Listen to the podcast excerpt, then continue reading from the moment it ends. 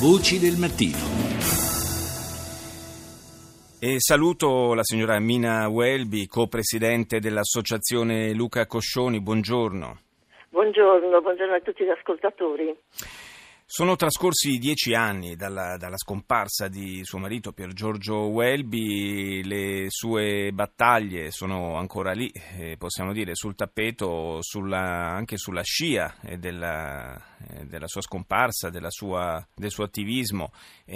sembrava che si andasse verso una, la definizione di una legge sulla fine vita, in realtà eh, di questa legge ancora non c'è traccia. Sì, la nostra legge, la legge di iniziativa popolare sta ancora nelle mm, commissioni congiunte giustizia e affari sociali dal 3 marzo, però esiste un testo unificato eh, sul, il, sul consenso informato e le disposizioni anticipate di trattamento.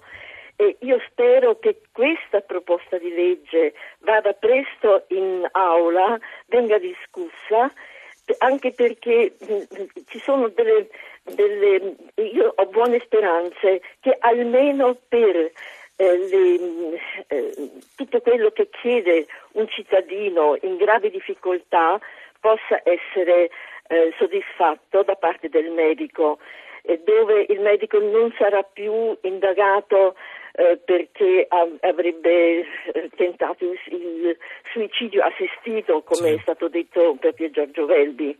E il dottor Riccio ha dovuto passare veramente ehm, davanti, quasi davanti al giudice in sentenza. Invece la cosa poi è stata, lui è stato poi prosciolto. Ora c'è anche l'aiuto di Walter Piludu ex presidente mm, della mm, provincia di Cagliari che è morto tempo fa, non tanto tempo fa, dove il giudice aveva dato la possibilità a Piludu di essere esonerato dalla sua respirazione artificiale, chiedendolo di farlo alla ASL e questo eh, fortifica moltissimo questa richiesta, perché per Giorgio Velbi già nel 2002 aveva chiesto al Comitato Nazionale di Bioetica di pensare di fare una, legge, una legge sul testamento biologico, di chiedere questo al Parlamento.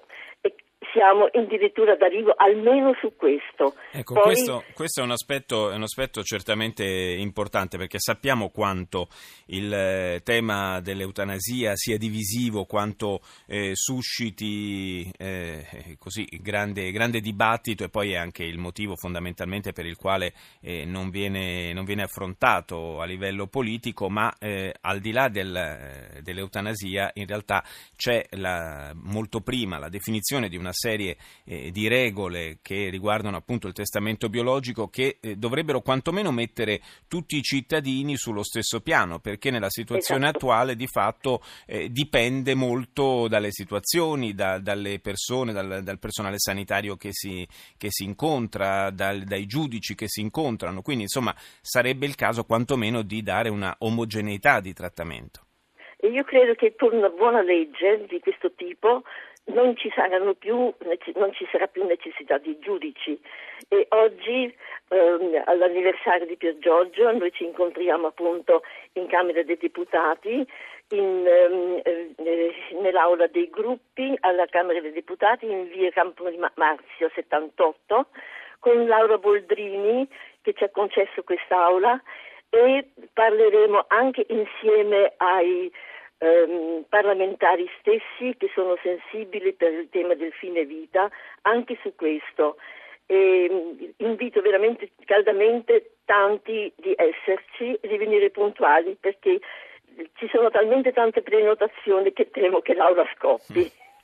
Beh, è un tema quello del fine vita che eh, credo sia doveroso per eh, lo Stato sì. e per la società affrontare, eh, mettendo forse anche da parte diciamo, le, le, le, le, eh, battaglie di tipo ideologico, ma eh, confrontandosi seriamente su, sugli aspetti umani che, che, dovrebbero essere quelli prevalenti riguardo esatto. a temi come questo.